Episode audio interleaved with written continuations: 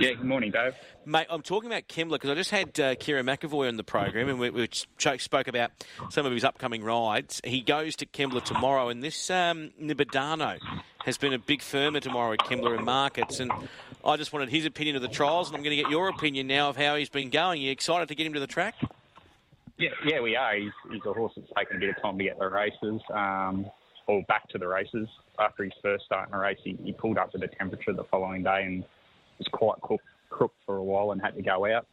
And then he come back in and we we're getting him in Grady and he, he had, a, had a few little issues with his knees and we had to back right off him. But happy with his two trials this time in. Um, he scratched from Wyong on a wet track the other day, but I think finds a, a very suitable race tomorrow. Yeah, okay, all right. So, well, there's been, as I said, some support for him. So, someone out there away from uh, you guys likes him, and good luck to them. Uh, that's, of course, tomorrow at Kembla. What about today at uh, Rosehill. Uh, I wanted to ask you about this uh, Pajanti, which goes around the filly in the first. She's had the two trials with Tim Clark on board. We haven't seen her since October last year in those Super Maidens. And how has she progressed over the break since last year? Yeah, she seems to be come back a sort of much uh, much stronger, more settled filly. Um, she ran really well first up in 1100 last prep, which is probably a touch short for her. And then we probably just didn't find the right races for her, second and third up. And I think she's a, she's a better horse than what her form suggests. And hopefully today from the, um, the good barrier, Tim can just find a nice spot on her, and um, and she'll she'll look she'll look in the race for for a long way, and I'm sure she'll run well. What about uh, Is it Jerive? How do I say this? Uh, the Jerive. Jarive, inside draw, another one for Tim Clark. Um, comes out of that Newcastle race, the Super Maiden behind Ground Rush, where it just went down that day with JVO on board. Do you think he can go a bit better today? Yeah, I've, we've been really happy with his, his two runs. I think they've had a lot of merit in them. He's had to do a little bit of work first half of the race in both of them, and still been right there late. So hopefully today, from the much better better draw, he's, he's drawn quite awkward his last two starts he can put himself in a nice spot and bit more of an economical run. And um, yeah, hopefully he can get the job job done today. Like we said, he's coming out of a, a decent form from his last start, and uh, hopefully that takes him a, a, long way to winning today. All right. Uh, what about uh, Lavero, the mare by Astern? Who we haven't seen since the 19th at Canterbury. Back to the trials, soft draw for Jay Ford.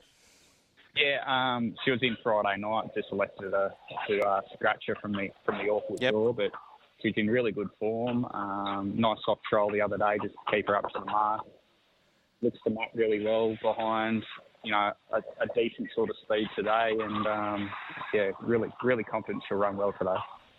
And what about Jacob's time? Tricky draw there out wide. Yeah, it is, especially with a rail out six. Um, going well. Thought he trolled as good as ever the other day. Um, you know, he can be a bit of a slob in his work and in his trolls, but we put the uh, the blinkers on a troll in the other day, and he probably trolled right up to his best. So, um, tricky for him today from the draw, and he's got good improvements to come. But looking forward to sort of stepping him out to a mile and mile and further. That's today at Rosehill, Sterling. We mentioned that horse tomorrow at uh, Kembla. Also, Mr. Caleb, I see going around tomorrow in that Super Maiden just can't draw a barrier that also. You know, I would have loved to draw sort of draw four to six with him, but he um, he just been draw, drawing awkward and he hasn't got the greatest of gate speed. He ends up sort of back in his races, but um, hopefully it looks going to be a few scratchings tomorrow because there's a couple in running today. Um, you know, Josh can pos him up, pos him up with a few behind him, and you know he's the horse that's probably looking looking for the 1400 metres now, and um, probably finds you know a race where he can run really competitive in.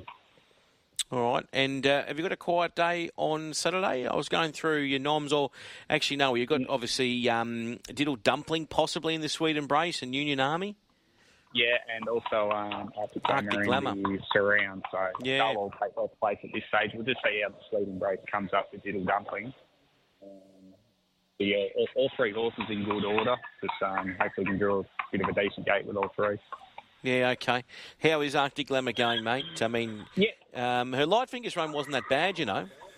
No, it wasn't. She she she ran a race in patches. Um, her last 150 was really good. I was just a little bit disappointed she couldn't tack tack on a bit better in the race.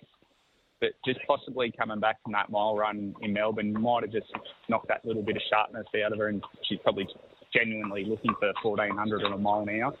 Mm. But um, yeah, no, not disappointed her with any stretch. I think she ran, if she didn't run the best last furlong in the day, I think it was the second best last furlong in the day. So yeah, the step up to 1400 is definitely what she's looking for. Do you think she'll get, as she gets a little bit older, she'll get further than a mile?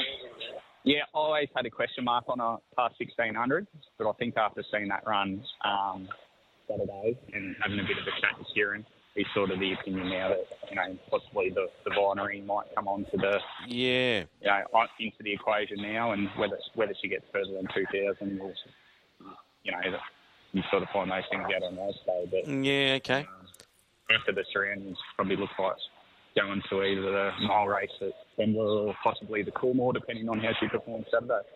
Yeah, okay. So, well, in that Vinery, if she does end up there on the 30th of March, she's at $15 Arctic Glamour with Orchestral, uh, the Kiwi at this stage favourite. Uh, so, look, you've got something to work with. That's the main thing. Uh, she's an exciting filly.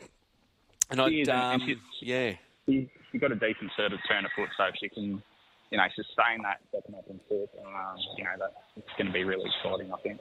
Beautiful. Uh, can I ask you for a tip? Have you got something the next couple of days or today that we should be having a lash at? Yeah, I, think Lavira will be really hard to beat today. And also, um, I think Sideshow's taken a lot of confidence from that win at Hawkesbury the other day, and I think it'll be very hard to beat at Kembla tomorrow. That's race eight, number seven tomorrow at Kembla. Thanks, Sterling, mate. Thanks for coming on.